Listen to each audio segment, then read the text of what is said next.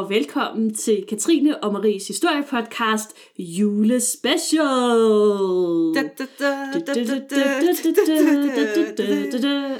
Okay.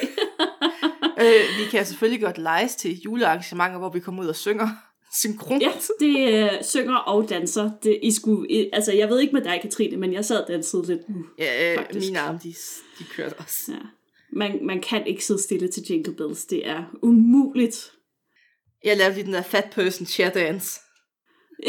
jeg ved ikke, jeg lavede sådan noget jazz hands. Dagens afsnit, det er en lille smule anderledes, end det plejer at være. Fordi, øh, som nogen måske husker, så har Katrine jo skænket mig gaven, at øh, jeg fik lov til i en lindstrøm at tale om Tudor. Ja, Alt Tudor. Tudor, Tudor, Tudor. Marie, hun er jo kæmpe tudernørd. Og Ja. hver gang hun har foreslået det, så er det altid sådan noget, der var 25 timer, og jeg ved ikke hvad.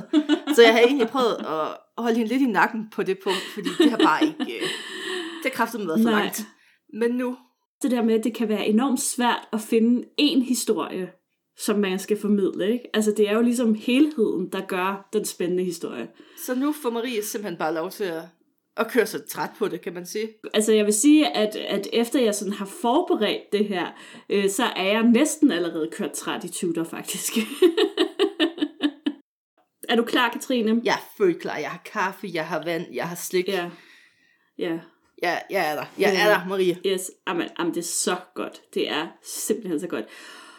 Og, og det bliver jo også en lille smule anderledes, end det plejer at være, fordi vi har ikke sådan på samme måde sådan et manus. Altså, så vi har ligesom, det bliver, det bliver lidt anderledes. Det bliver et interessant format at kaste sig ud i. Det er spændende. Øhm, så, jamen, det er så spændende. Og lad os så starte fra en ende af. Og det første spørgsmål, jeg har skrevet ned, det er, hvem er The Tudors? Dum, dum, dum. Mm, fordi der sidder måske nogen derude, som ikke lige til, altså ja, måske ikke lige har fingeren på pulsen, når det drejer sig om engelsk historie, og tænker, ja, det er meget godt, men hvem er det? Hvad er det her for noget mærkeligt noget? Jeg siger to Og-. Henrik den 8. og hans familie. Ja, altså det er jo nok det, som de fleste øh, kender. Altså, Ja, og jeg, hvis jeg man ikke flager lige øh, rent her. Jeg ved ikke særlig meget om The Ja. Tudors. Ikke andet Nej. det, jeg vidderlig lige har læst. Og så tror jeg, jeg har set to afsnit af den serie. Puha, den serie, den kan vi godt snakke om. Den er, puha. Okay. den, jeg boykottede den serie. Fordi den, altså, det var jo en mærkelig serie, øhm, som jo på ingen måde fortæller historien, som den egentlig var. Ej, Og det er jo så, Ligesom Vikings. fordi det er faktisk en rigtig god historie. Ligesom Vikings. Dit yndlingsviking Men når man, jamen problemet er bare, jamen altså, man har en person som Henrik den 8., som er så karakteristisk. Altså hans udseende, hans måde at være på. Altså man ved jo alt om ham nærmest. Og, og så vælger man en skuespiller, som ligger milevidt fra den rolle, eller fra den karakter. Altså, jeg forstår det ikke. Og det er jo fordi, man har ville understrege et karaktertræk, men problemet er bare, at det karaktertræk havde Henrik slet ikke. Men det vender vi tilbage til. Faktisk. Faktisk. Så lad os lige... faktisk, ja.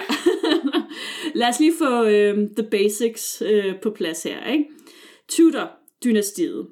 Øh, de regerede England, Wales og Irland i 118 år, fra 1485 og indtil Elisabeth den første dør i 1603. Og i de her 118 år, der sker der rimelig meget i England. Mm. Altså man går for, fra at være katolsk til at være protestanter, og man går fra at være et middelalderligt samfund til at være sådan et touch moderne. Ja, det, det, Ish. ja altså, Mere, mere moderne. tiden har forløbet. Og der er handel, der eksploderer, og man udforsker verden, og man begynder at kolonisere Amerika. Så Mm. festligt. Ja. Og parlamentet, det bliver Ja. mere magtfuldt i den her periode. Og ja. adelen, der jo indtil nu har været rig og magtfuld, de arbejdede nu faktisk sådan lidt akavet for kongen. Altså, jamen det, altså ja, fordi før, hvor at, og det kommer vi også tilbage til, fordi det hele, det starter jo med en borgerkrig, men det er jo netop her, hvor Som alle gode er ligesom- historier jo gør. som alle gode historier starter det med en borgerkrig. Og, øhm, og adelen har jo været magtfuld meget længe og kæmper imod kongen, hvis de ikke lige støtter ham. Ja, de har været rimelig selvstændige, og de har jo sat konger af. Meget selvstændige. Ja, lige præcis. Og så sætter de deres egne konger ind og så videre. Og det, der sker i løbet af de her 118 år, er jo, at man mere eller mindre får det system, som man har i England i dag, både sådan med parlamentet, men også i forhold til adlen, som ligesom bakker den siddende konge eller dronning op, i stedet for at modarbejde og, og forsøge at kuppe dem hele tiden. Så det er, det er en del af det der med at blive lidt mere moderne. Så det, der egentlig sker, det er, om at monarki. man opper sit game lidt i en moderne retning. Ja. Ja, altså, og det er moderne sådan lidt i gåseøjne, fordi som jeg lige sagde, Ja, ja, altså. hele ideen om monarki er måske ikke så 1600-tallets moderne. moderne.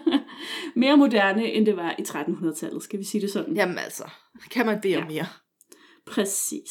Men uh, Marie, nu, spørg, nu Ja. stiller jeg så uh, simpelthen kernespørgsmålet i det her afsnit. Mm. Hvorfor er det, vi skal snakke om The Tudors, og ikke alle mulige andre? Hvorfor er det, vi ikke taler om adelen, eller whatever? Ja, eller den danske konge, en eller anden dansk kongeslægt. Øhm, jamen, det har jeg Eller en del som jeg jo drømmer om. For eksempel dem. Altså, ja, nu kommer der en lille historie, Katrine. Er klar. Ja, det går jo helt tilbage til min barndom. Jeg ved ikke præcis, hvornår det ligesom startede, min fascination for Tudor-familien startede, men jeg kan huske, at jeg engang som barn, der havde mine forældre været en tur i London, og de kom hjem, og så havde de sådan en, en lille bog med hjem øh, om Henrik den 8. og hans koner. Og jeg kunne ikke engelsk på det tidspunkt, så jeg sad bare bladrede i den her, og jeg var bare fuldstændig opslugt. Altså, og det var ligesom Når man der, ikke kan engelsk det og ser en billedbog med Henrik 8., hvad tænker man så? Jamen, jeg, jeg ved ikke, der var bare et eller andet i det der. Og, og, Sikke en spændende de mormonfamilie. Hvorfor er der ikke et billede af dem sammen? Jamen, jeg tror, mine forældre måske fortalte lidt om, hvad den ligesom handlede om. Øhm, men, men det var ligesom bare der, det startede, og så har det ligesom bare været en kærlighed, som aldrig rigtig forsvandt. Så øh, her øh, mange, mange år efter, der har jeg jo bare læst utallige bøger og slugt film, og jeg ved ikke Men ikke serien. Øhm, men ikke serien. Øh, Og hvorfor? Jeg tror måske grunden til det lidt er, at det der adskiller Tudor-familien fra så mange andre kendte øhm, kongelige, blandt andet på det her tidspunkt, øhm, det er, at Ja, lad os starte med at sige, at, at for det første, så kan vi jo sætte ansigter på dem alle sammen. Vi har jo de her helt fantastiske portrætter, som er malet af Hans Holbein, en øh, nederlandsk maler, som befandt sig i, øh, i, ved hoffet i, i England, og som jo har malet ja, alle, der var noget ved musikken ved det her hof. Så man har ligesom ikke bare ansigt på kongen og hans dronninger og børn og så videre, men også på en række adelsmænd og hofdamer og alt muligt, så man, man føler jo, at man kender dem på en eller anden måde, for det er nogle meget sådan livagtige portrætter, man har af de her mennesker. Men der er jo også et af de her portrætter, som måske ikke var så præcist, som Henrik 8. havde håbet på. det vender vi også tilbage Det til. er en god historie. det er nemlig en rigtig god historie. Ej. Øhm, men, men, men det er jo en ting. Og så det andet, det er jo også, at det er jo en, altså det er en historie, der har det hele. Ikke? Altså det, er, det handler i, i bund og grund om mennesker, og det handler om nogle meget menneskelige ting, som vi kan relatere til den dag i dag. Altså det, det er jo kærlighed og had og Catfishing. sorg og skilsmissebørn, der bliver så traumatiseret af, deres for, af forældrenes skilsmisse, ikke? Søskende kærlighed og søskende had, og, og men det, den har, altså, den har det hele, og, øhm, og det gør det jo ikke mindre interessant at snakke om, synes jeg, fordi man på en eller anden måde, det er sjældent, at vi ligesom kommer så meget under huden på folk, der har levet for 500 år siden, som vi gør med de her øh, folk. Det er i hvert fald noget af det, som jeg synes er øh, interessant. Og så kan man sige, at, at hvis man så var englænder, så ville man selvfølgelig kunne tilføje det aspekt, at de faktisk havde en ret stor betydning for engelsk historie og udvikling i England, men det har jo ikke den store betydning for mig, fordi at jeg ikke bor i England. Men så det var ikke kun øh, se og høre kvaliteten af deres øh, liv, øh, der gør dem så fængslende, men også det, at de, de var faktisk rigtig vigtige, og de var dygtige øh, til at, øh, at, at være konger og dronninger. Så Men rigtig til at få sønner. Rigtig dårligt til at få sønner. ja, Åh, oh, Marie, det er jo en stor familie, vi skal ja. i gang med her.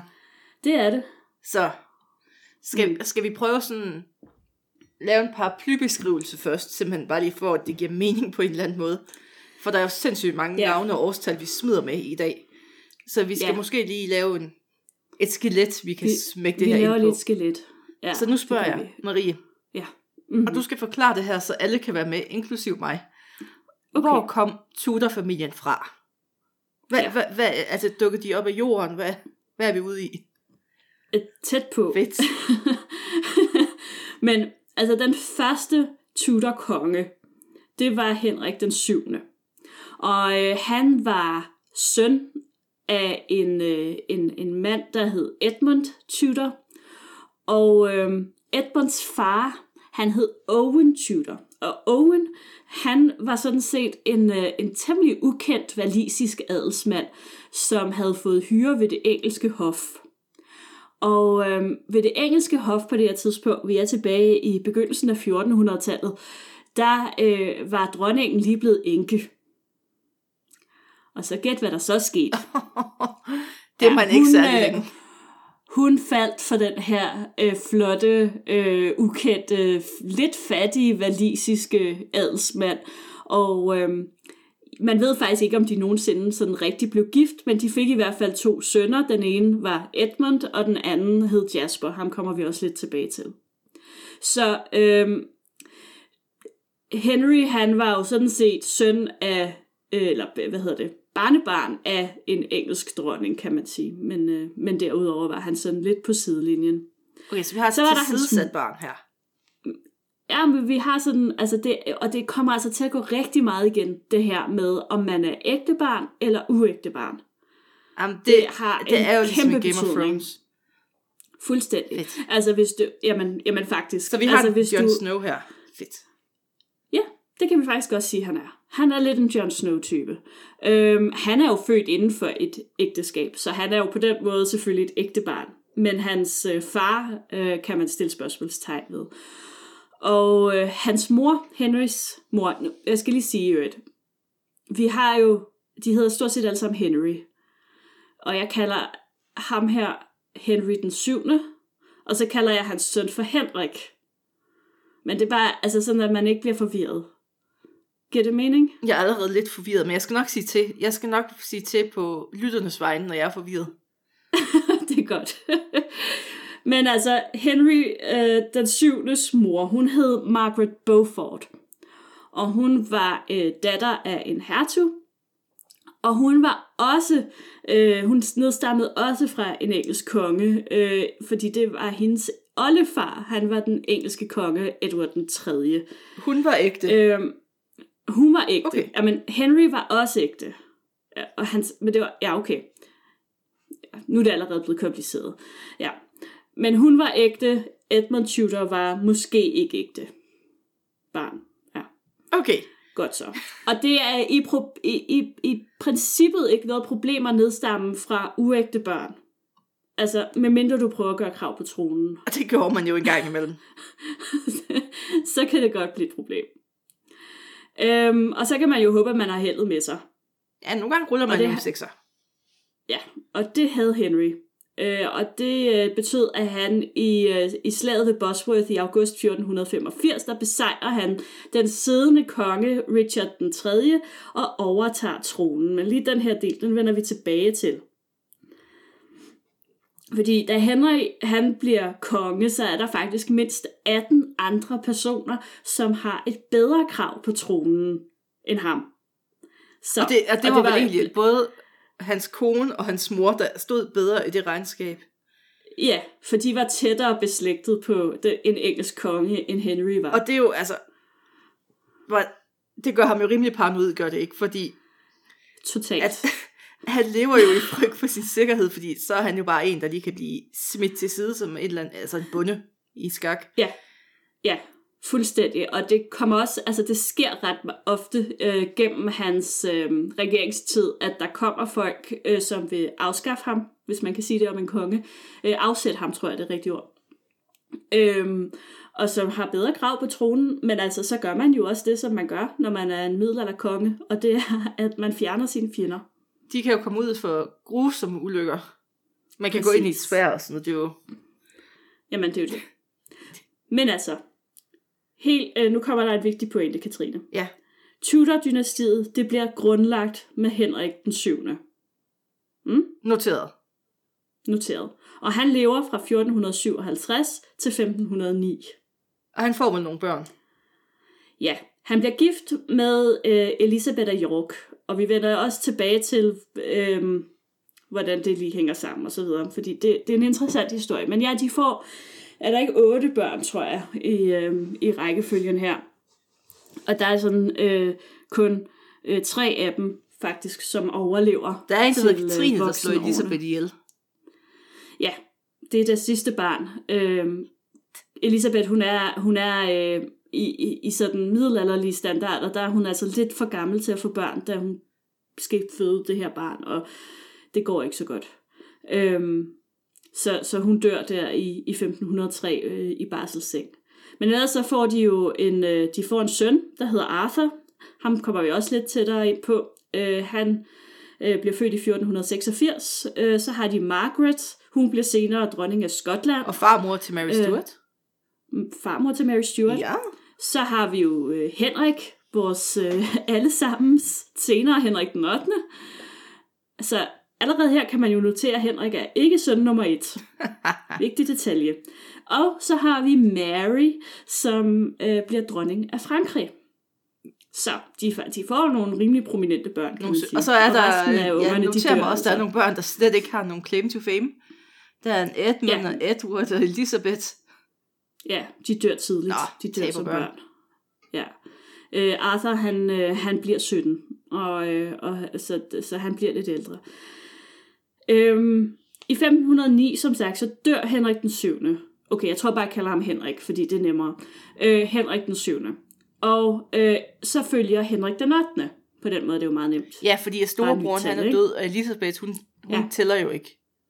Nej. Øhm, og øh, Henrik 8. han øh, blev født i 1491. Og øh, han bliver gift første gang med øh, Katarina af Aragonien. Det lyder spansk. Så det er det også. Ah. Øhm, ja. Øh, og hun havde faktisk oprindeligt været gift med hans storebror.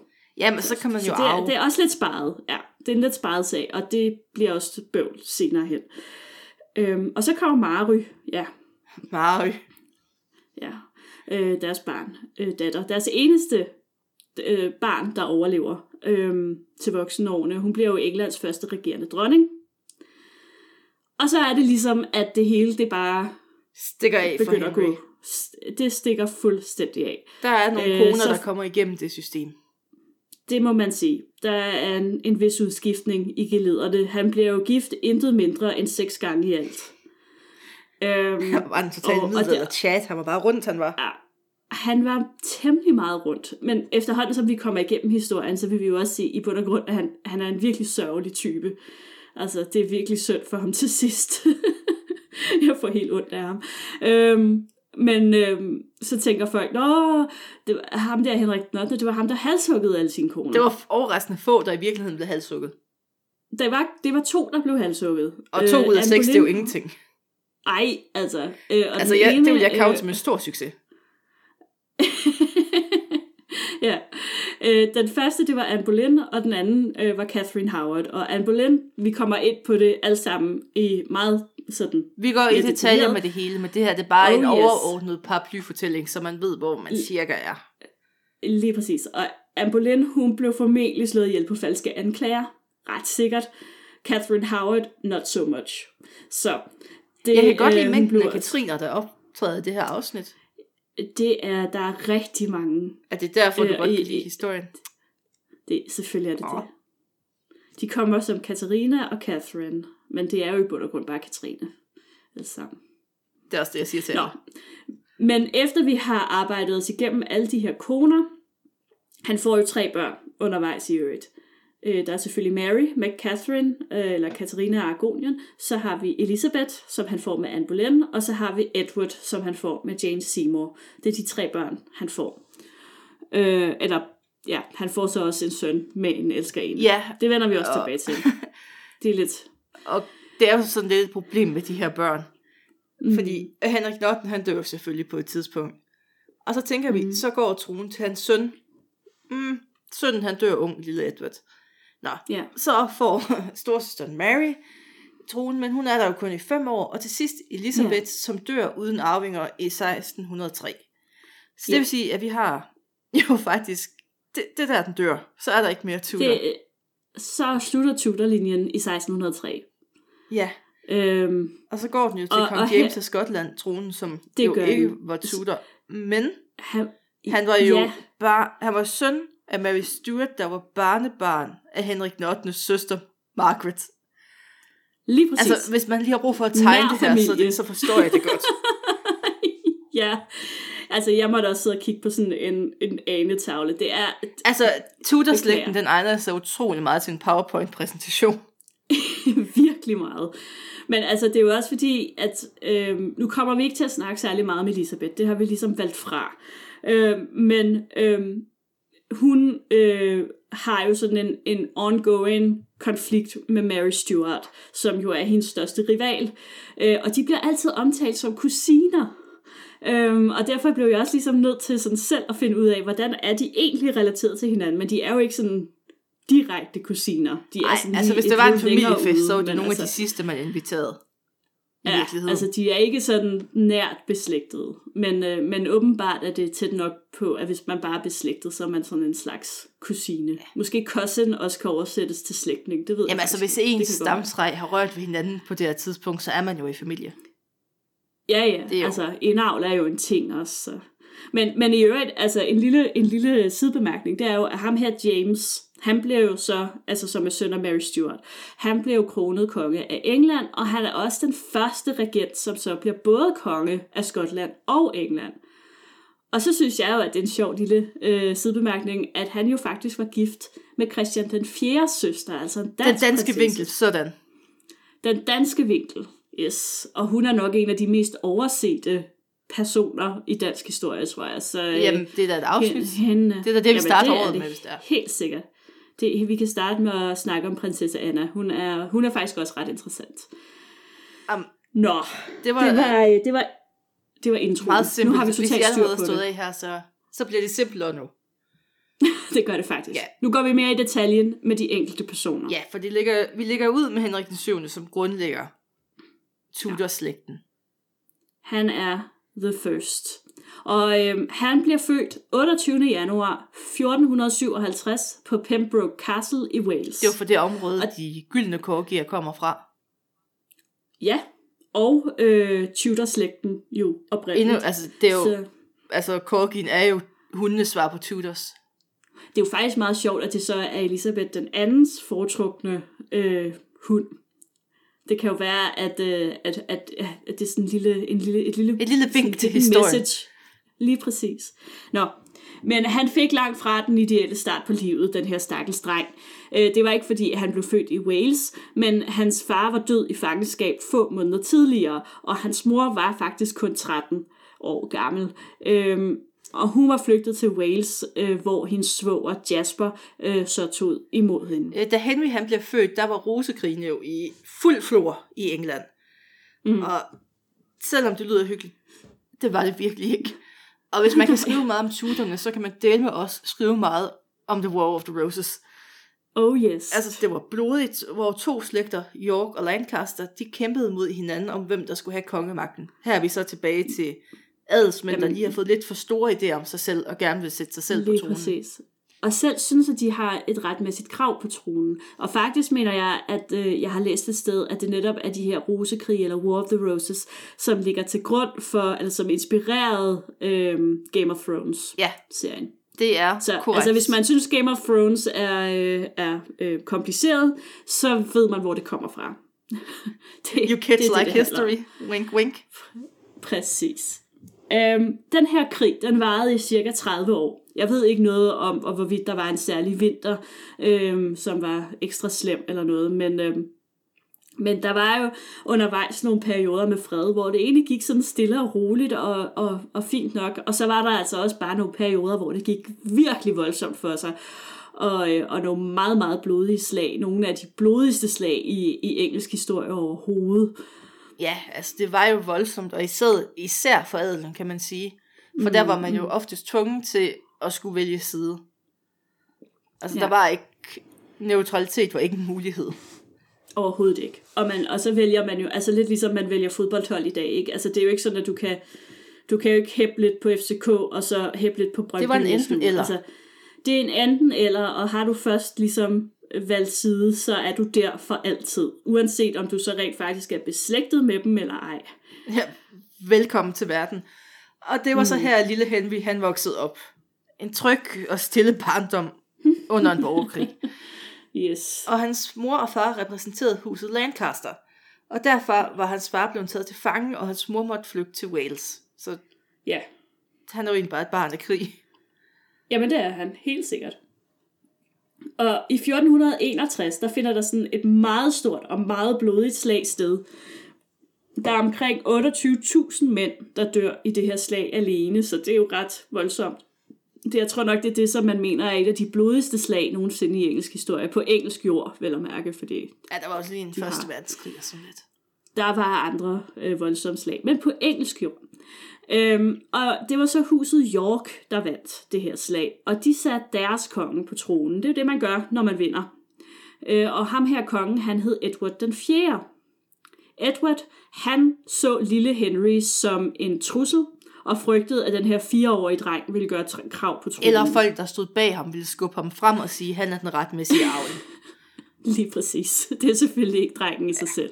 Altså, jeg, men har du han blev jo symbolet på det. det jeg godt tænker også, han var rimelig ligeglad. Nå. Men, men det, er jo det, han, det er jo ham, der ligesom symboliserer truslen, kan man sige. Ja. Så onkel Jasper, han tog den lille, lille søde Henry under armen og flygtede til Britannia. Og her mm. boede Henry i 13 år. Og den engelske konge, han, synes, altså, han synes ikke, det her var verdens fedeste ordning. Men Henry han var så under den lokale hertugs beskyttelse, og han nægter at udlevere Henry. Og det er ja. også et godt S at have i en politisk kamp, så, ja, så det er bare meget helt fast. godt S at have, altså fordi at Hen, Henrik han er jo faktisk, han har jo faktisk krav på tronen. Og på et eller andet tidspunkt, så er han faktisk også en af de eneste, der har et krav på tronen, men det kommer vi til. Fordi i 1483, der dør Edward den 4. så, og der er sådan ikke sådan, man ved ikke helt præcis hvorfor. Øh, middelalderkonger, de kan dø af utrolig mange ting. Øh, og, og selvfølgelig er der nogen, der mener, at han blev forgiftet. Der er også nogen, der skriver, at han måske var blevet forkølet under en fisketur. Det er sådan den lidt mere pacifistiske øh, teori. Øh, eller at han havde sukkersyge. Der er ligesom dem at vælge imellem, så der, der kan du selv vælge. Ja, øh, altså hovedlinjen er jo, at han dør. Og hans søn dør. bliver udråbt til konge. Og sådan, mm. han er 12 år gammel, og han bliver nævnt, eller han bliver så kaldt Edward den 5. Han er 12 år. Selv ja. på det her tidspunkt, der var 12 år lige, lige lidt for ungt til at regere et land. Så han mm. får en væve til at hjælpe sig, og det er den søde, rare, flinke onkel Richard, som slet ikke var særlig sød i virkeligheden. Overhovedet ikke. Fordi en dag, der forsvandt Edward den 5. og hans lille bror, altså, gone. Fuldstændig væk. Og det her, det er jo stadig et mysterie, og selvom altså, det er vist den gængse opfattelse i historikerkredse, det er Richard, der stod bag. Så, mm. altså, man kan jo ikke bevise det, men man mener, at de er begravet i Tower, Tower of London. Det er også der, de bliver dræbt. Fordi ja. det er noget med, og nu må du jo selvfølgelig rette mig, hvis jeg tager fejl, for det her, mm. det er mm. dit område, at de er der et stykke tid, og så lige pludselig så, mm. øh, ja. hvor, hvor er de? Ja, altså Tower of London har jo ikke altid været sådan fangested altså et fængsel. Øh, I starten er det jo faktisk det primære sted, hvor at de kongelige de er, og, og ligesom, fordi det er det sikreste sted at være. Øh, men altså Richard han, han holder ligesom øh, de her to prinser her, og, øh, og der er også, øh, jeg mener også, jeg kan huske, at læse noget om, at der sådan er folk udefra, der sådan ser dem spacere rundt inde i, på Tower Green, og i, der er sådan en have, der hører til, og så videre. Og lige pludselig en dag, så er de bare væk og ingen ved, hvor de er. Nej, og det er jo lidt, ingen. altså, så, især fordi, at ham, der vil overtage efter dem, det var jo ham, der fik lov til at passe på dem. Det er lidt sparet. Det, det altså, er en lidt farlig situation for en 12-årig at være så, i. flinke onkel Richard, han er lige pludselig blevet konge. Øhm, kongen er væk, og øh, Richard han overtager tronen som Richard den 3. Og han er en skidt fyr. Eller det har historien i hvert fald gjort ham til. Men når man slår små børn ihjel, så er man per definition også en skidt fyr vil jeg mene. Slip dreng. Meget. Altså, hvis der er nogen, der tænker, at den historie lyder bekendt, så er det fordi, at øh, den optræder jo under utallige navne. Øhm, men altså, Princess in the Tower er jo for eksempel, altså det er sådan det, man ligesom har. Altså, Har Shakespeare ikke også skrevet noget af den anden en? Øh, jo, men han har også skrevet et skuespil, Ja, Richard den- der hedder Richard den Ja. 3. Ja. ja. Så han er en skidt fyr. Man ved det er galt, Øhm. Shakespeare skriver om dig. Så det er sjældent, fordi du har været sådan en af Guds bedste børn. Ja, men Edward 5. han er jo ikke bare sådan øh, den ene menneske i hele verden. Han har en familie. Han har en mor. Øh, hun hedder Elizabeth Woodville, og så har han en søster, som hedder Elizabeth. Og Elizabeth er jo så også kongedatter, fordi hendes far jo var konge før Edward den 5. Øhm, de ved godt, det er ikke særlig smart, nu er vi faktisk lidt i fare. Øh, så de søger tilflugt i et, ko- i et kloster. Ja, for, Og det gjorde man ret meget dengang. ja fordi det, er ikke, det var ikke god stil at dræbe folk på Guds jord. Det er også derfor, Nej. og den bedste historiske reference nogensinde, i klokkeren for Notre Dame, hvor de Mm. løber ind og råber, Sanctuary! Nå ja, det er det. Ja, det er det. Jeg kunne simpelthen ikke huske, hvad det var, det hed, det der. Men jeg ved faktisk heller ikke, hvad det hedder på dansk. Øh, Jeg ved faktisk ikke. sanctuary. Nå, Ja. Ja, og her sidder man så på klosteret og konspirerer mod Mm. Richard. Og Mm. det korte og lange er, at enkedronningen hun gik med på at støtte Henry Tudors krav på tonen, altså ham, der sidder i Britannia lige nu, Mm. og hun støtter ham med penge og soldater imod, der er selvfølgelig altid en pris, at han gifter sig med hendes datter Elisabeth. Fordi så får man jo, så er de jo stadig en form for magt. Og så bliver Elisabeth jo alligevel dronning. Det er altså meget snedigt tænkt, det her. Og øh, det endelige slag, det står jo så i 1485 på Bosworth Field. Øh, Henrik Tudor på den ene side, Richard den tredje på den anden. Og som jeg allerede har nævnt, så havde Henry heldet med sig. Han sejrer over Richard, og, og ikke nok med, at, at Richard så er den første konge til at dø på slagmarken i 1000 år. Det er lidt en, øh, en tvivlsom ære, kan man sige.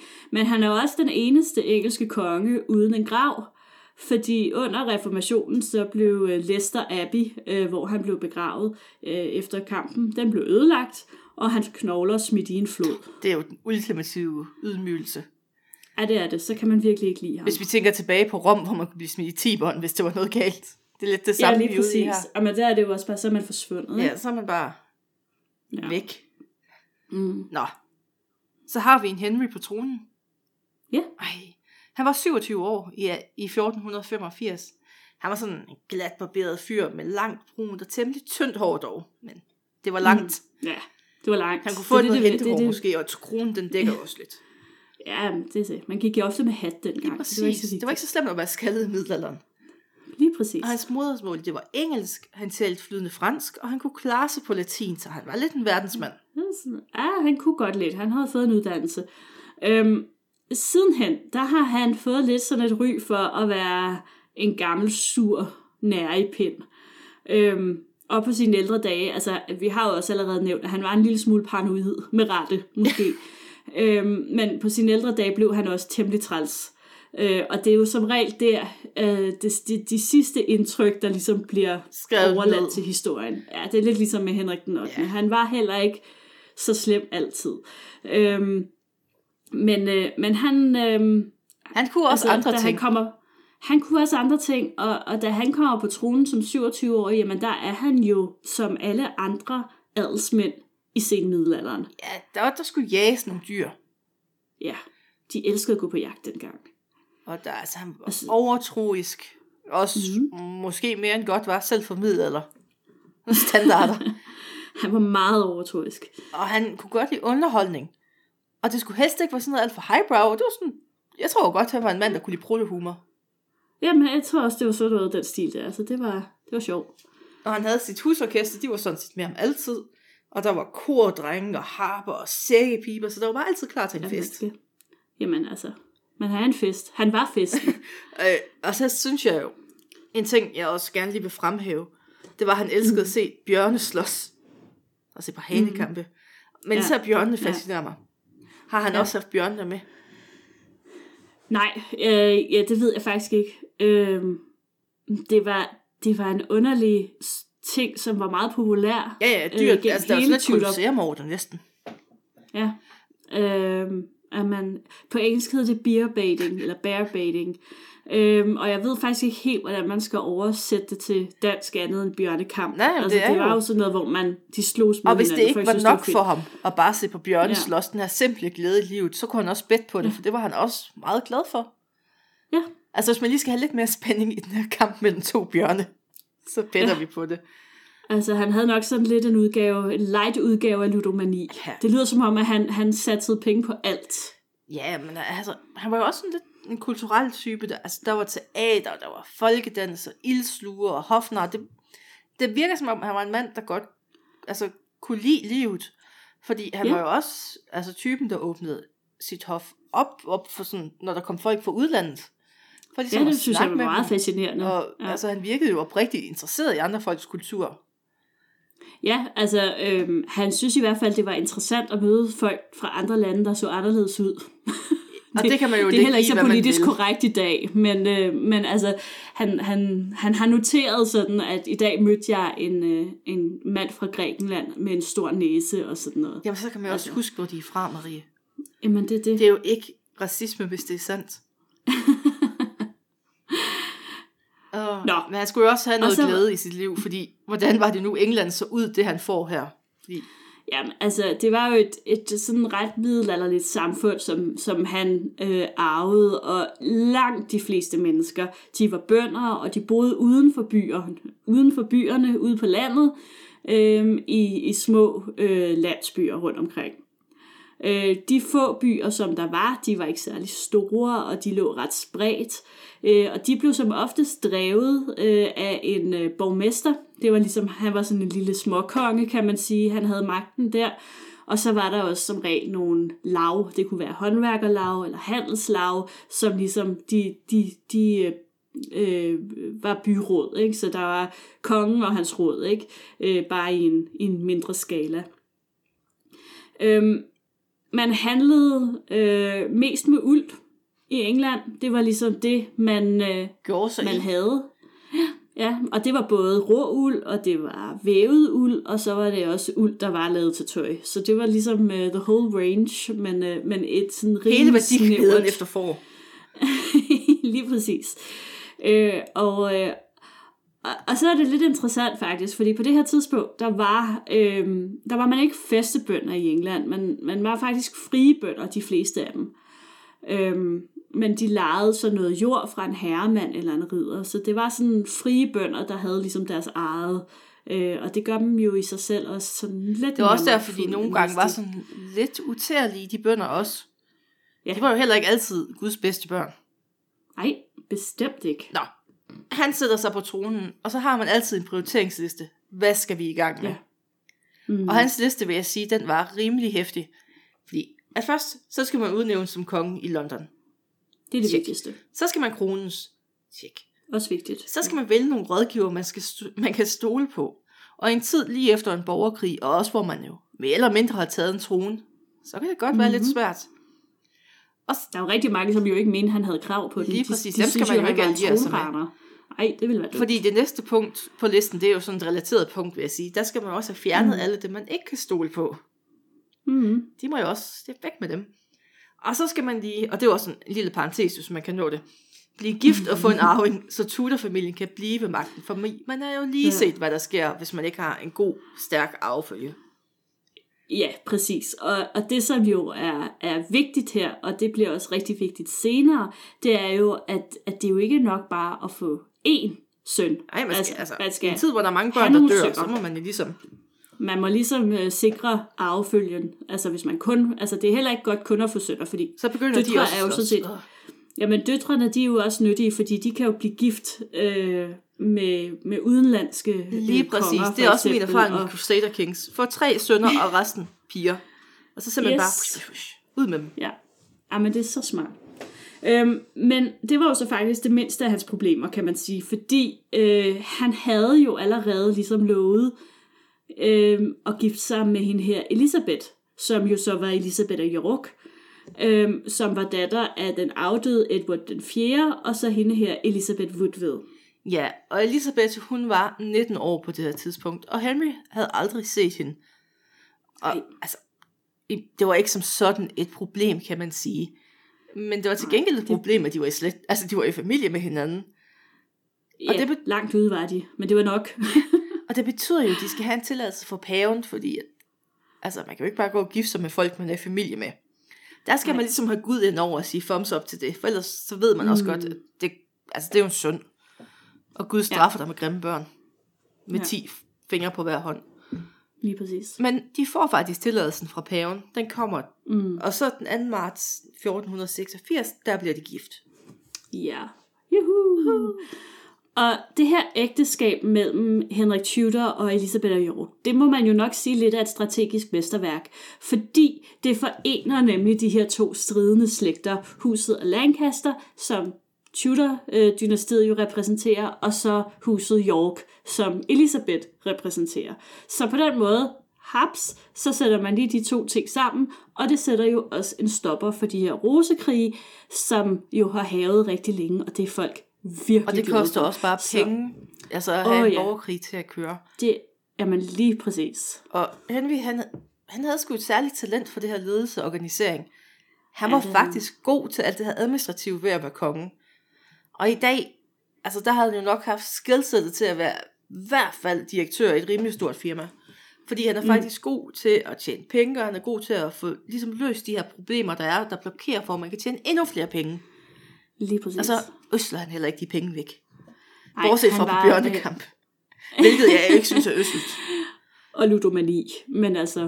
Det er jo kun ludomani, hvis man taber. Ja. Øhm, og året efter, at øh, Henrik han bliver konge, så sker der det helt fantastiske, at Elisabeth hun føder et barn, og det er ikke bare et hvilket som helst barn, det er en søn. Catching. Og, og det er det bedste, der kan ske overhovedet. Han bliver døbt Arthur, øhm, formentlig opkaldt, eller ikke engang formentlig, han er opkaldt efter ham med det runde bord. Øhm, ham her, øh, ridderen, hvad hedder det, den her myte Kong Arthur, om øh, Arthur, om det Art, lige præcis. Jeg er virkelig skuffet for, at han øh. ikke har fået en søn, der hedder Lancelot også. ja, det var, det var nok, det var måske Elisabeth, der ligesom satte foden ned til at sige nej. Fordi efter sine så var Henrik altså næsten sygelig besat af historien om Arthur. Så øh, jeg, tror, jeg tror måske, at hvis han havde faktisk også det bord, altså det runde bord, altså det mente han i hvert fald, at han havde. Det han havde et rundt bord i hvert fald. Han havde et rundt bord, som efter sine skulle have været det runde bord. Men om det var, det ved man ikke. Men han var, han var virkelig fanboy af den her historie. Øhm, så hvis han havde fået sin vilje, så havde søn nummer to helt sikkert heddet Lancelot. Ligesom dem, der virkelig elsker Star Wars. Det, Lige præcis. Og jeg vil virkelig ja. gerne have min første fødsel hedde Chewbacca. Chewbacca Stemann. ja, det er, også, det, det er jo rimelig kønsneutralt navn. Jamen det er det. Man ved ikke, om det er en, en dreng eller en pige. Præcis. Nå, mm. Arthur, han var arving til tronen, han var kronprinsen. Og mm. sådan en dreng kan jo ikke bare blive gift med hvem som helst. Der skal ligesom laves en ordentlig alliance. Ja. Og Henry, han havde allerede en brud i kikkerten. Det havde han, fordi han kigger ned mod Spanien. Det var et af og... Englands... Øh, altså, de var lige så bøvlet som franskmændene ofte. Ja, øh, det, det var de. Øh, men lige på det her tidspunkt, der, der, de var også lidt langt væk. Øhm, vi kommer ikke sådan forfærdelig meget ind på sådan en situation i Europa, fordi jeg tænker, det er kompliceret nok. Det, det bliver næste jul. med Tudor-familien. Men, men der foregår virkelig, virkelig meget nede i Europa på det her tidspunkt. Ægteskabsalliancerne, de går jo amok oh, ja, i den og de går periode. i krig med hinanden konstant på kryds og tværs, og bliver gift med hinanden. Skilt og, med det, hinanden, og affølge krig, det, og affølge krig om affølge krigen. Og... Det, det er sindssygt, altså det går helt amok. Øhm, men nede i Spanien på det her tidspunkt, der sidder kong Ferdinand og dronning Isabella. Og ja, det er den dronning Isabella, som nogen måske har kender fra Civilization. Øhm, vores primære og, referencepunkt i den her podcast. Vores, lige præcis. Øhm, og på det her tidspunkt, der er Spanien sådan, altså de er, jeg, jeg, nu har jeg godt nok skrevet, at de er sådan lidt up and coming, Ah, men de er altså rigtig godt på vej til at blive en supermagt. Ja, fordi de på det her tidspunkt, virkelig... der har de vel fået rystet de værste muslimske invasioner. Altså, nu spørger jeg lige lidt. Ja, ja det tror jeg, du Fordi har ret i. Så får man konsolideret, konsolideret, konsolideret, hvordan siger man det? Kons, konsolideret. Konsolideret, der var et u i det, jeg glemte. Konsolo, lo. konsolideret. Man har fået fastslået sin magt. Også det. Ja, det har man nemlig. Og, og, og nogen vil måske huske, at altså, i 1492, der er der en mand, der hedder Columbus, der rejser til, øh, eller opdager Amerika. Siger og han. var jo sendt afsted af kong Ferdinand og dronning Isabella. Så de har altså også et overskud til ligesom at sige, vi skal, vi skal have... Mere Spanien. Vi er mere Spanien, ude i verden. Yes. Øhm, I 1500-tallet, der bliver de øh, Europas mest magtfulde land. Ferdinand og Isabella, de har en datter, som ikke var afsat, de havde flere børn, men de har en datter, som ikke er afsat, og hun hedder Katarina. Og hvis der er en ægteskabsbørs, så vil jeg sige, så er hun nok en Apple-aktie, en Google-aktie. Fordi Oh, yes. det der, det er noget, man satser på. Så bliver man lige pludselig altså, forbundet med en af de mest magtfulde kongehuse i hele Europa. Det er jo det. Og hun er en kvinde. Ja, fordi tænk også engang, altså med alt det krig og bøvl, som der er nede i Europa, ikke? så forestil dig, at du indgår sådan en ægteskabsalliance med det mest magtfulde land. Hvor mange af de andre lande tør lige gå i krig med dig? Ja, øh, Fordi jeg ringer så lige til kommer svigerfar. Spanien, altså. Lige præcis, ikke? Så kan du se, han, skal du se min svigerfar Samara, altså. Ja, det er nemlig skidesmart. Og Henry, han kigger på hende og tænker, it's free real estate. Det er godt, det her. det er, det bliver ikke bedre. Nej. Så den 19. maj 1499, der blev Arthur og Katarina gift i Spanien. Og ingen af dem, altså de var godt nok ikke til stede, men uh, det var jo altså, det er jo bare en principsag. Præcis. Altså det vigtigste, det var jo den her politiske alliance med Spanien. Og ikke mindst den her kæmpe medgift, der lige pludselig var med Katarina her. Kaching. Uh, ja, det var heller ikke så tosset. Det øh, lunede godt i den slunkne statskasse i England, der ligesom var... Der er faktisk var minuser taget ved det her lige den. nu. Hvad Der er du? ingen minuser ved det. Nej, der er, det er kun plusser. Kun plusser. Penge og Og alliancer der går, om... der går lige... om- Ja, jamen det er så godt. Øhm, og man kan sige, altså følelserne mellem Arthur og Katarina, ikke særlig vigtigt i den her sammenhæng overhovedet. Men øh, der går lige et par år, fordi de er ikke særlig gamle, øh, øh, de her to børn. Så der går lige et par år, før Katarina hun faktisk rejser til England, og det gør hun så i 1501. Og øh, så bliver de gift igen, fordi hmm, det er måske også meget smart. Trods alt, Er de lige alt med? og ja, at de lige sådan giver deres besøg med. Øh, ikke at jeg tror, de havde et valg, men, øh, men øh, på det her tidspunkt, der er Arthur 15 år gammel, og Katarina, hun er 16. Så det er unge mennesker, må man sige. Og de nåede at være lykkelig gift i et halvt år, før katastrofen ramte. Fordi mm. at Arthur, han bliver formentlig ramt af tuberkulose, og i april 1502, der dør han. Ja, det er rigtig slemt. Øh, Og for det er, øhm, veltronarving. Jamen lige præcis. Altså det var jo næsten noget af det værste, der overhovedet kunne ske på det her tidspunkt. Det er, at din tronarving dør. Øhm, og Katarina, altså hun er også sådan rimelig... Øh, jeg skulle til at sige fucked up. Jamen hun er i hvert fald hun er, hun er rimelig lost, fordi at hun står jo også Ja. ja. i en underlig situation, fordi hun har ikke produceret en søn. Så hun, hendes position Nej. i det engelske kongehus er jo ikke sikret på den måde. Nej, altså hun er jo enke. Hun er 16 år gammel. Hun er enke i et fremmed land. Altså hun er 16 taler år, hun kan jo ikke blive gift igen i den alder, hun er jo for gammel. Hun er for gammel nu. Øhm, og og, og øhm, man kunne sige, at hun måske kunne have rejst hjem, men Henrik den 7. han er ikke særlig villig til at, øh, at lade hende rejse, fordi hun er altså lidt for godt et catch. Han kunne jo få en søn til. Det kunne jo være, at altså, han har jo en søn til. Men han har jo også sig selv, fordi der sker jo noget året efter. Øhm, og, øh, og jeg ved ikke, jeg kan ikke lige huske nu, om vi... Om, skal, vi skal vi lige tage det så? Ja, ved hvad, det, øhm, vi springer i handlingen, det gør ikke så meget. Vi, vi springer lige øh, et år frem, fordi der sker jo så det. Fordi Arthur dør, ikke? Og, øh, og de her to forældre er jo også bare virkelig smadret af sorg, og det er jo frygteligt. Og, altså, forældre, der mister et barn, det er der heldigvis mange, der ikke kan relatere til, men vi ved alle sammen, at det er virkelig frygteligt. Og det, som jo var øh, næsten det værste, det var jo, at det var tronarven. Ja, altså det jo det bedste barn, det første fødte barn, der jo altid er det mest Lige elskede og præcis. det mest fantastiske barn. Siger storsøsteren. ja. Første fødte. Hvorfor tror du i Bibelen, det er det første fødte barn, der bliver hapset af Gud?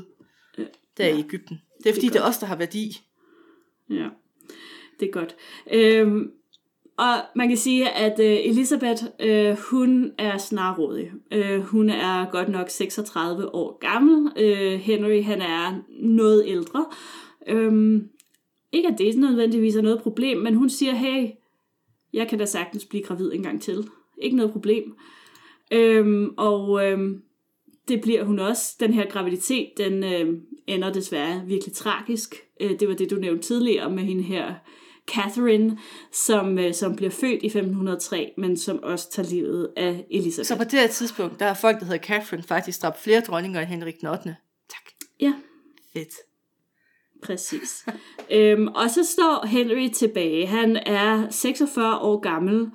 Øhm, han synes egentlig ikke, altså han mangler stadig lidt, altså han har godt nok en søn, som kan blive tronarving, men så skal han jo, vil han jo gerne ligesom have en til, Ja, for ligesom at være sikker og sådan noget. Og han overvejer faktisk lidt, ifølge rygterne, om han skal gifte sig med den her unge spanske prinsesse, Ja, for, som han lidt holder som gissel. ja, fordi at, altså, hvordan holder man hende lige i England? Fordi der er jo også nogle forældre, der tænker, måske kan vi sælge hende med sådan, altså, med et nedslag i prisen, som man siger, hvis hun havde været i bil. ja. Henry, han var jo ikke meget for at give hende op. Så øh, han siger jo bare, at hendes far ikke har udbetalt den fulde medgift, så han er jo nødt til ligesom at, ligesom at holde hende lidt endnu. ja. Og altså, det, var også, det tager jo tid at sende hende afsted, og så kan vi lige så godt bare lade hende sidde der og være ulykkelig og ensom i et fremmed land, hvor hun ikke forstår noget. Ja, og, og hun havde godt nogle, hun havde nogle enkelte spanske hofdamer øh, med sig, så der var ligesom nogen, hun kunne tale med, men de fleste var jo rejst hjem igen efter brylluppet, så hun var rimelig ulykkelig og ensom og uvidende om, hvad der ville ske. Og hvis jeg skal være helt ærlig, så virker det også som om, at hendes forældre, hendes mor var død på det her tidspunkt, Isabella var død, så det var kun hendes far. Øh, det virker lidt som om, hendes far, ah, han var ikke sådan super interesseret i at få hende Ej, tilbage. fordi så koster det også penge at få en gift væk igen. Jamen præcis. Så man, kunne jo, man kan jo wait it out og ja. håbe på det bedste. Ja, og så er det jo sådan set, at vi, øh, vi når til det næste levende billede, fordi som sagt, så står Henrik den 7. nu her i 1503. Han er 46 år gammel, han er alenefar til tre børn, Og ejer af en spansk Øh, prinsesse. og, og så har han en spansk prinsesse. Det lyder som en What sitcom. Ja, lidt. Så kan vi lige tage et sip te. Ja, det var simpelthen lige en drikkepause. Mm. Og Henrik, han var jo søn nummer to, og det har jo aldrig nogensinde været meningen, at han skulle blive konge. Nej, nu snakker vi så om, om sønnen Henrik, ikke? Ja, altså, Nu bliver det... Søn- sønne Henrik. der er- Sønne Henrik. altså ikke far Henrik, men baby Ja. Henrik. Henrik junior. Og altså, rygterne vil vide, at han skulle gøre karriere i kirken. Men da Arthur han dør i 1502, der er ligesom, så er det ikke hans lyst længere. Så er, det, så er han tronarving lige pludselig. Så skal han til at give om. Præcis. Og øh, som sagt, så blev Henrik født i øh, 1491, og han er egentlig blevet opdraget, som man nu gør på det her tidspunkt, øh, som alle andre prinser. Han, øh, de, de vokser ikke op sammen med deres forældre, det gør man ikke på det her tidspunkt, hvis man er royal. Øh, de er ligesom blevet placeret på et andet slot, de har deres egne tjenere, deres egne husholdninger, de ser deres forældre en gang imellem til festlige lejligheder, men det er ikke sådan på den måde et øh, nært øh, forældrebarn øh, forhold. Øh, til gengæld så har han en, øh, han har en amme, fordi selv sagt så ammer dronninger jo ikke deres egne Ej. børn. Øhm, og han har en amme, og hende bliver han meget nært knyttet til. Hun er jo, hvad kan man sige, det er jo det tætteste, han kommer på en morfigur i virkeligheden, ikke? Nemlig. Øh, og da Arthur dør, der er Henrik 11 år gammel. Og så bliver han bare smidt med hovedet først ind i rampelyset. Og Ja. det var ikke fordi, altså han lavede ikke rigtig noget særligt. Han, han fik undervisning, han gik på jagt, og han havde været til ridderturneringer. Hvad man nu ellers lavede, han var ikke speciel på den måde. Nej, altså man kan jo sige, at det var jo ikke sådan, at, at han... Han, han emmede ikke altså, hans liv ændrede, nej, og hans liv ændrede sig jo ikke på den måde. Altså, det var jo bare, lige pludselig skulle han noget andet, når hans far døde. Ja. Og så er der jo stadig en, en spansk prinsesse, der, der ja, Ja, lidt i Hun kulissen. sidder ude i, ude i kulissen.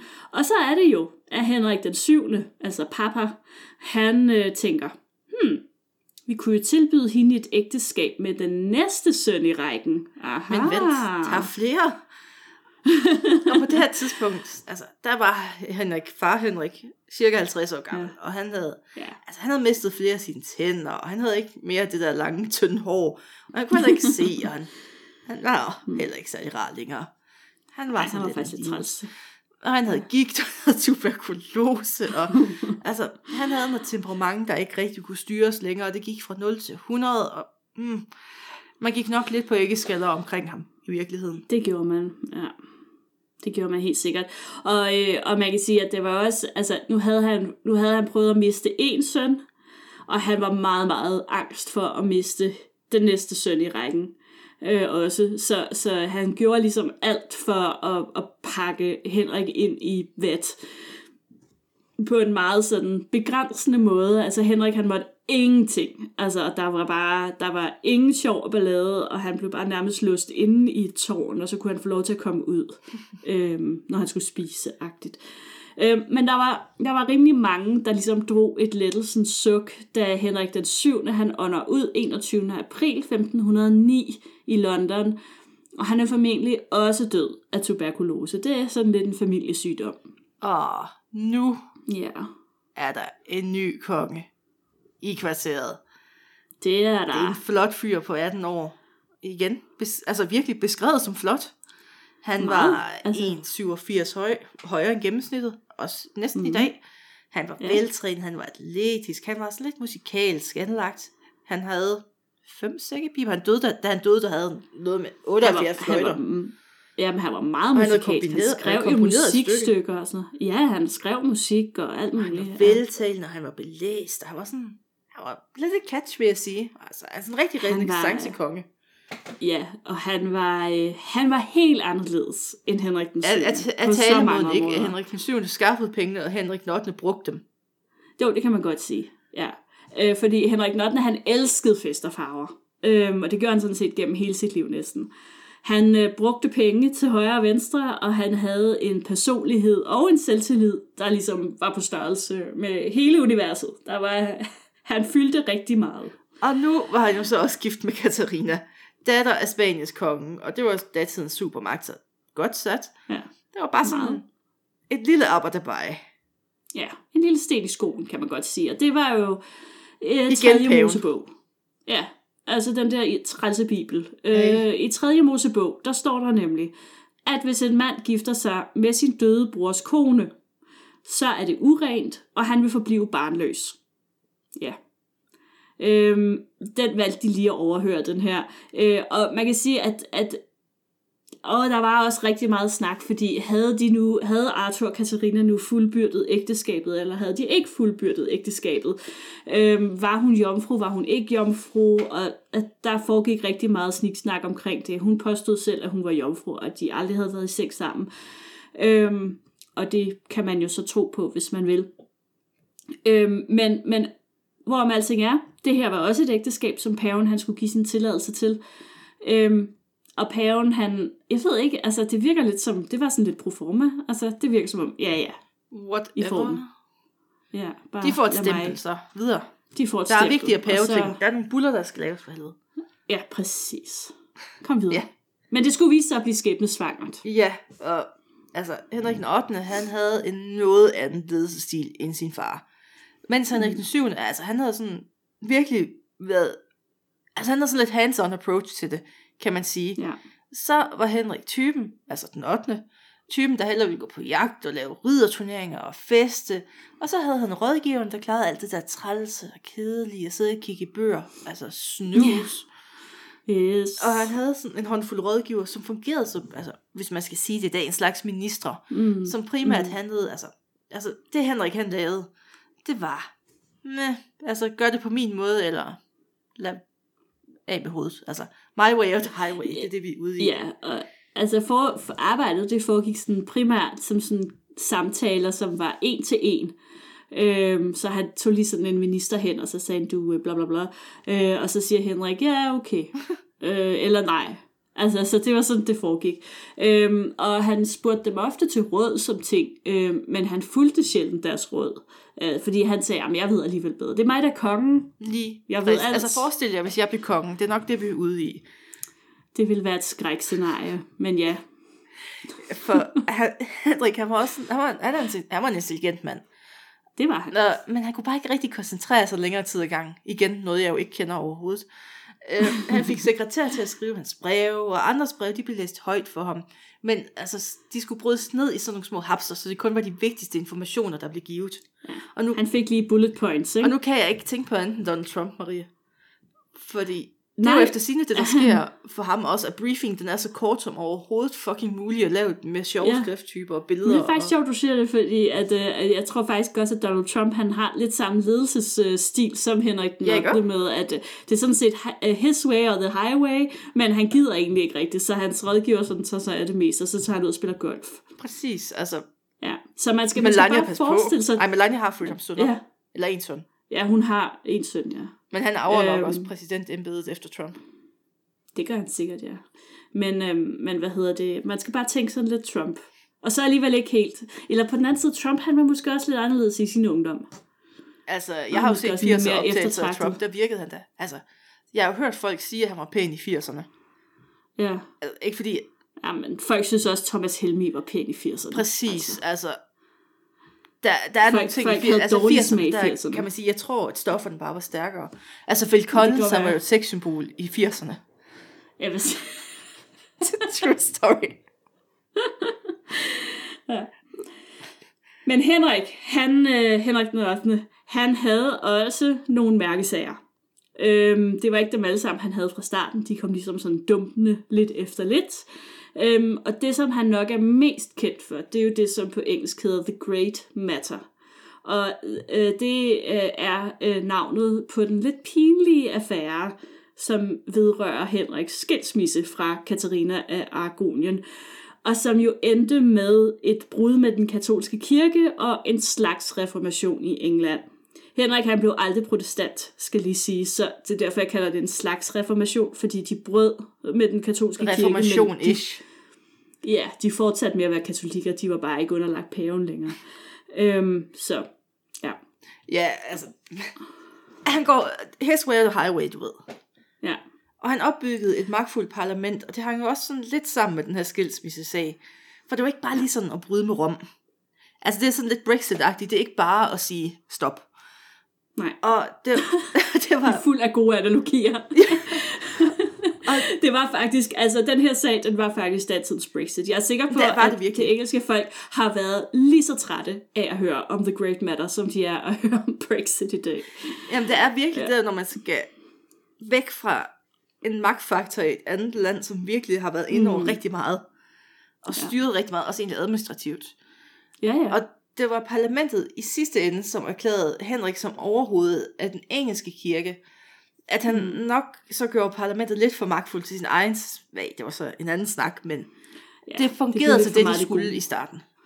Ja, og det var jo, nu du siger også det der med, at paven havde stået for meget det administrative. Altså paven han uddelegerede jo selvfølgelig ja, ja, opgaver. selvfølgelig. Det var... Men så det var, jo, det, var jo, det var jo kirkerne, der stod for, altså det var jo, Fattige det var jo administrationen. Og... Ja, alt. Ja. Kirkeskatter, uha, de var vigtige. Nå, men en anden ting, han også forsøgte, det var at få lidt styr på Skotland. Øhm, øh, ikke ulige i dag også?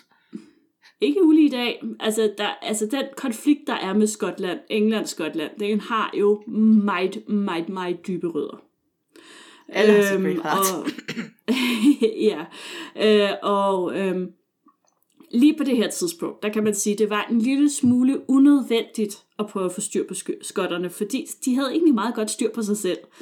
Øhm, Henriks søster, Margaret, hun var jo gift med den skotske konge, og de havde det egentlig meget fint, altså som sig selv. Øhm, men Henrik, han mente altså, at han havde krav på at være konge af Skotland. Det synes den skotske konge sjovt nok ikke. Øhm, og hey. senere hen, øh, der bliver der så et øh, meget stort slag. Det er jo et Katarina af Aragonien, der ligesom er rigsforstander på det tidspunkt, og det er hende, der administrerer slaget, hvis man kan sige det.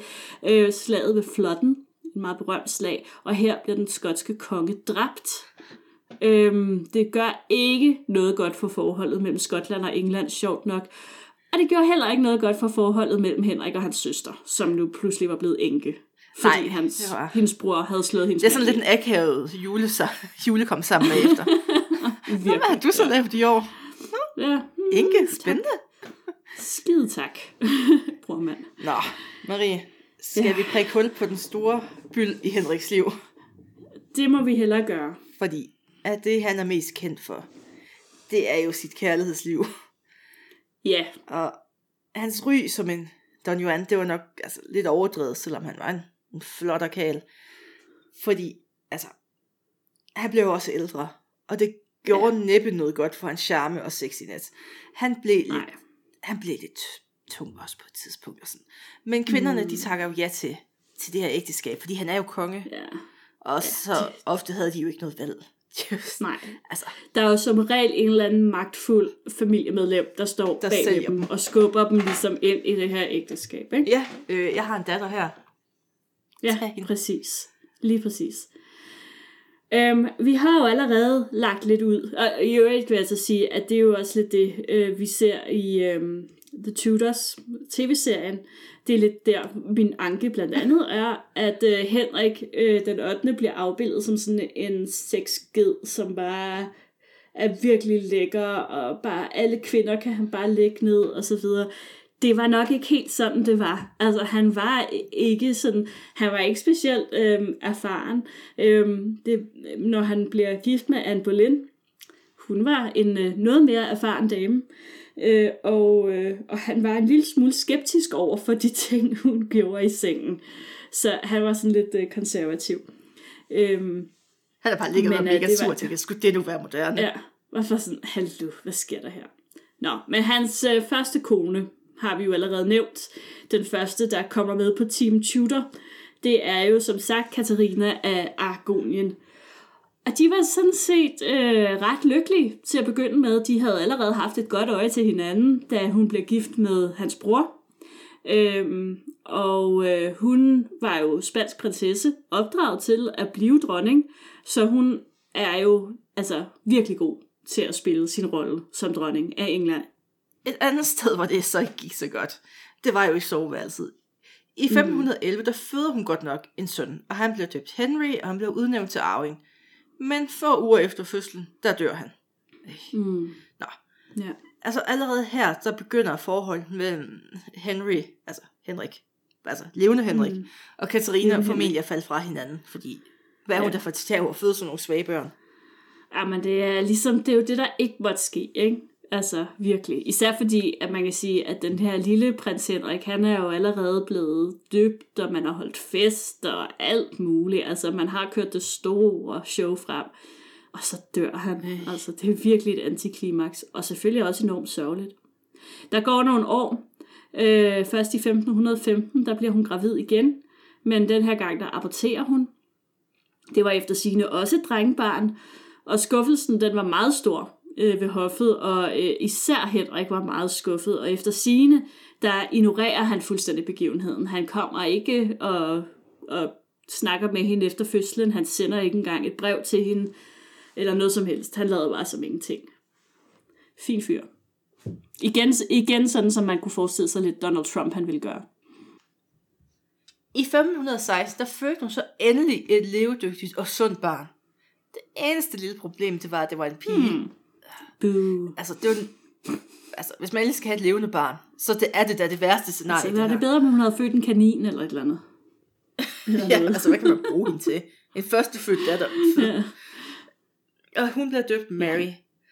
Da Katarina var 33 år, der blev hun gravid for sidste gang, men abor- aborteret igen. Og på det her tidspunkt, så er hun jo, ja, det har du allerede sagt, hun var 33, og altså i starten af 1500-tallet, der er det altså ved at være øh, final call øh, til øh, frugtbare kvinder.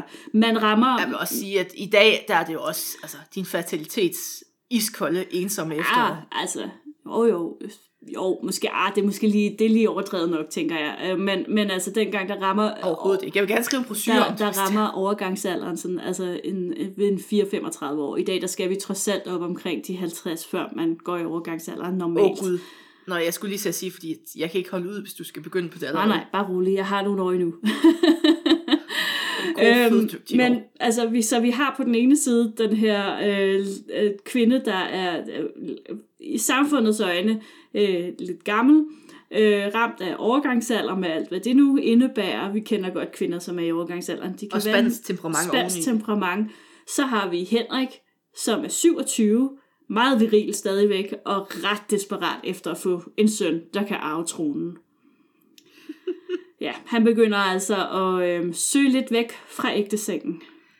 Han øh, ja, søger andre græsgange, og vi kender kun til to af Henriks elskerinder, og han har uden tvivl haft flere. Mm. Men de her to forhold, de var ekstra længe, og måske betød de også noget særligt for Ja. ham. Den, øh, den første, hun hed Elizabeth Blunt, øh, eller Bessie. Øh, Det mest sexede navn Ja. nogensinde. Bessie. Det er sådan noget, man kalder Ja, lidt. Øhm, og, og man ved ikke sådan præcis, hvornår at de møder hinanden. Det er måske allerede i 1516 efter Marys fødsel, hvor at øh, Henrik han er så skuffet, at han simpelthen går ud og trøste knaller med en hofdame. Øhm, men øhm, øh, hun er en af Katarinas hofdamer, og, og Henrik han ser sig lun på hende ved et maskebal. Ja, det er det frækkeste sted. I 1519, der føder hun en søn, og det er det eneste uægte barn, som Henrik han har vedkendt sig faderskabet Ja. til. Så det er, en, altså, det er en bastard, som han sådan siger, okay, ja. Vi tager ham ind. Altså nu ved jeg jo godt, du ikke ser Game of Thrones, mm-hmm. Maria. Men der er sådan lidt Robert Baratheon over ham. Øh, Og der sidder nogen derude og ja, nikker, så du okay, skal ikke sige Jamen, noget. det er der sikkert. Og sønnen han blev døbt Henrik Skråstrej Henry med efternavnet Maria. Fitzroy. nu, Fitz, Fitzroy. Fitzroy, ja. That's, that's i. Ja. Ja. Og det var jo sådan, altså det var jo alle uægte kongesøngers navn. Det var deres Snow, eller Gyldenløve Ja. i Danmark. Eller, Ja, lige præcis. Det var det. Øhm, født den her fødsel af Henrik Fitzroy, eller Henry Fitzroy, det var jo om noget salt i såret på stakkels Katarina. Og det må have været virkelig, virkelig frygteligt for hende, som jo altså er opdraget til at være dronning af til at være dronning, og så smutter Ej. han ud og, og ikke Ja. ja. særlig konge. Øhm, men Henrik, han var lykkelig, fordi han havde jo bevist for omverdenen og for sig selv, at øh, han kunne levere et levedygtigt barn, og endda et drengebarn. Altså, så alt Ja, var fordi godt. så er det jo ikke hans skyld, at så er det jo hendes Lige gener, der gør, at præcis. børnene de Så dør. er det konen, der er noget galt med. Det er ikke ham. Ja. Ej, så... Nej. Ej, det... Ja. logik. Og kærligheden til Bessie, den, altså, den stak jo ikke dybere, end hun allerede inden fødslen blev sendt bort fra hoffet og giftet bort til en Ja. adelsmand. Så hun er jo faktisk allerede solgt hun Altså, føder. jeg tror, Henrik han har det lidt... Altså, jeg tror rigtig godt, at Henrik han kan lide sådan spillet op til. Øh, og så når han ligesom øh, lykkes at få dem i seng og sådan noget, så bliver han lidt ligeglad. Dem, dem, det er jagten, de typer, Marie, ja, det er de jagten. typer kender man jo En også i mand dag. 78 fløjter, han nyder jagten. Præcis. øhm, men han sørger godt for hende, vil jeg så sige, og, og både ægtemanden, altså de, det her ægtepar Bessie og hendes ægtemand, de får både jord og ejendom, og hun får en pension og sådan noget til den her søn og den slags. Så, så han er, han er, det er okay. Han er, han er nobel omkring det. Øhm, og den næste elskerinde, som vi kender til, det er så Mary Boleyn. Øh, og Mary var også en af Katarinas hofdamer. Altså man, Hvor er han bare et stjerv i øvrigt. Ja. Det er de eneste rigtige venner, hun har i England. Ja. Og så tager han Så bare han en bare efter en. Ja, øh, ja fordi det Altså, fortsætter bare. Mads og Monopolet. Ja, det fortsætter. Ja, han, han Altså- rekrutterer kun inden for de her hofdamer. Der, han kigger jo aldrig udenfor, stort set. Og den eneste gang, hvor han gør Katarina, hun skriver ind til Mads og det, ja, Monopolet. min mand tager mine veninder. Min hofdamer. Øhm, men øh, Mary, hun var øh, ældste datter af en adelsmand, der hed Thomas Boleyn.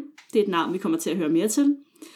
Øhm, og men hun var egentlig gift, Mary altså. Øh, Men altså, det er jo bare en detalje i det er en detalje, fordi altså, For Henry, Henry, det er han sådan set pisselig glad med. Øh, de to, de har en længerevarende affære med hinanden. Øh, og der spekuler, spekuleres faktisk i, at øh, Henrik, han var far til de to børn, som Mary, hun føder. Hun føder en pige og en dreng. Øh, og især pigen, tror jeg, at man har en ret sådan voldsom mistanke om, at han er far til. Øh, nu kan jeg ikke lige huske, hvad hun hedder, det kan vi jo skrive et eller andet sted. Øhm, men, men hvis man googler billeder af hende, så kan man, altså der er noget rødhåret, og altså det, man, ja, man kunne måske godt tro det. Men, men Marys ægte mand, han påtager sig altså faderskabet til begge børn, og Henry gør det ikke. Men det, som er lidt lorent ved det her, det er, at man kan se i regnskaberne, at Henry han udbetaler to meget, meget store beløb til den her ægte mand, i forbindelse med fødslerne af de her to børn. Så derfor så har man altså lidt en begrundet mistanke om, at øh, det nok var Henrik, der i virkeligheden var far til dem. Sådan er det. Han er bare en buk, han Ja. er. Så øhm, det er øh, det var Mary Boleyn, men øhm, det stopper jo ikke der. Nej, det gør det nemlig ikke. Men, øh, men det stopper her for i dag. Ja, fordi at, øh, der er mange flere kvinder, vi skal det er igennem. der. Øh, og øh, vi bliver lidt i familien, men øh, eller ikke bare lidt, vi bliver i familien. Men det må I jo vente med at høre mere om til næste uge. Øjeblik, vi slutter af med en god øh, Henry Ja, fact. Øjeblik, ja, ja. øjeblik. Nu skal jeg lige scrolle rigtig langt ned, det her utrolig langt dokument. Ah. Okay, Marie, padel, padel, for guds Øh, jamen, jeg kan ikke padle spontant, det ved du godt, Katrine. Du. Ej, jo. Okay, kan du huske, da vi snakkede om, at Henry, han var sådan, han var sådan en atletisk type, der godt kunne lide ridderturneringer. Han laver jo faktisk sin egen ridderturnering i Nordfrankrig, i Calais. Calais. Calais. Calais. Ikke Calais. Øh, der hed The Field of Cloth of Ja, Gold. det er rigtigt. Og det var, der var på et tidspunkt, hvor at han holder en springopvisning i sådan bedste rideskole-stil, hvor folk, der er jo selvfølgelig et stort publikum på, hvor folk bliver tvunget til at se ham gennemføre 100 spring på hest. Åh. Eller 1000 spring på hest, Det er undskyld. perfekt. Så de har bare siddet og set på ham og på over 1000 Det forhindringer. er den bedste form for underholdning. Det var jo også der ved Field of Cloth of Gold. Jeg tror, at han fik bygget et slot til lejligheden. Øh, og jeg tror, der var et tidspunkt, hvor han nok ikke ville besøge det så meget, fordi på et tidspunkt, så er han med til den her turnering. Og jeg kan godt forestille mig, at han er måske er lidt fuld. Hvor han udfordrer den franske konge Det til er blodkamp. rigtigt, ja, det gør han nemlig. Og Henry, han er sådan, altså han er jo en stor Ja. dreng. Stor fyr. Når han tænker, det kan vi sagtens ordne.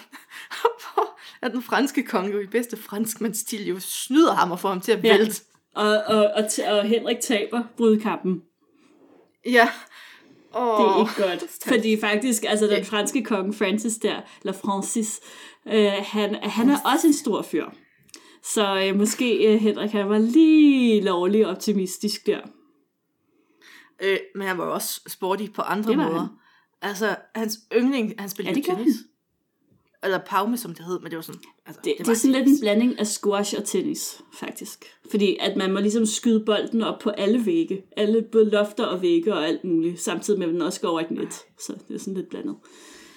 Og så var han også kæmpe fan af hanekamp, ligesom Ja, ja, sin far var. Og han får faktisk bygget en ring i Whitehall, Fedt. så han altid kan se haner slås. Fedt. Ja, Og så, jeg, jeg teasede de der 78 Ja. ja. fløjter. Han havde også 14 trompeter og 5 Ja, men hvorfor gå ned? Man skal ikke gå ned på, øh, på sækkepiber og trompeter. Det skal man simpelthen jeg, ikke. Jeg, jeg elsker ja. ja. det. Ej, han var jo meget, Jeg- meget glad for musik, det var han. Damer og Damer musik, og musik og mad, men det kommer vi også. Og tusind spring. Og tusind spring. Elskede heste. Altså, hvis du har været til et stævne på en rideskole, så ved du, hvor steneren der. Ja. Så forestil dig det på repeat tusind gange. Og man skal sige, yay, hver gang. Ej. Ej. Han brugte også seks heste på det, vil jeg så sige. Så der. Men det er jo stadig over 100 spring per hest. Den skulle da være ødelagt dagen oh. efter. Fuck. Der er bare så sådan en rystet fransk hest. Ja. Og han er heller ikke let. Altså, Altså, det var han faktisk. Selv da han var ung, der var, ja, han var, der var han der sådan, jo også lidt der prallede han jo med sin meget, med sin meget smalle talje. Det var jo først øh, i hans senere år, at han blev tyk og fed. Øh, Marie, en sidste Ja. ting. Og nu må du øh, hjælpe mm. mig. Kan du huske vores syfilis-afsnit? Ja. Øhm, er det ikke Henrik den 8., der havde en meget, meget spændende rustning med det der penisbulen? Øm, jo, Var det Jo, ikke, en, altså, var det ikke ham, der havde de en, skal- en voldsom jo, rustning? altså, men øhm, du tænker på, nu kan jeg simpelthen ikke huske, hvad den hedder. Nej, jeg kan heller ikke huske ordet, men det er sådan et meget specielt det, ja, og det er jo sådan, altså den fremhæver jo de, de mandlige øh, kønsorganer. Det var jo Det største mode kvinde sådan i, lidt det var fnisende. største mode i 1500-tallet. Og det var jo virkelig noget. Altså hvis man ser på det der Hans Holbein portræt, der findes af Henrik den 8., det er jo- finder man jo øh, naturligt, hvis man bare googler Henrik den 8., øh, hvor han står med oh, er spredte ben og armene i siden og sådan noget, så ser man altså også lige direkte på den her øh, tingest, øh, som ligesom virkelig markerer, at han har et ordentligt værktøj mellem benene også. Han var en prægtig var mand. Og med de ord. Og det er sidste gang, vi siger, at for næste gang, der bliver han mega Ja, det gør idiot. han. Altså, mere end han har været forvejen. Ja. Han bliver endnu mere Trump. Og med de ord, tak fordi I lyttede med. I det næste afsnit, der bliver ja, skørt. Det bliver rigtig skørt. Og fedt. Og skal vi lige huske at sige, oh, rigtig god jul. Ja, og godt nytår, hvor vi hører sidste halvdel. Yay! Yay.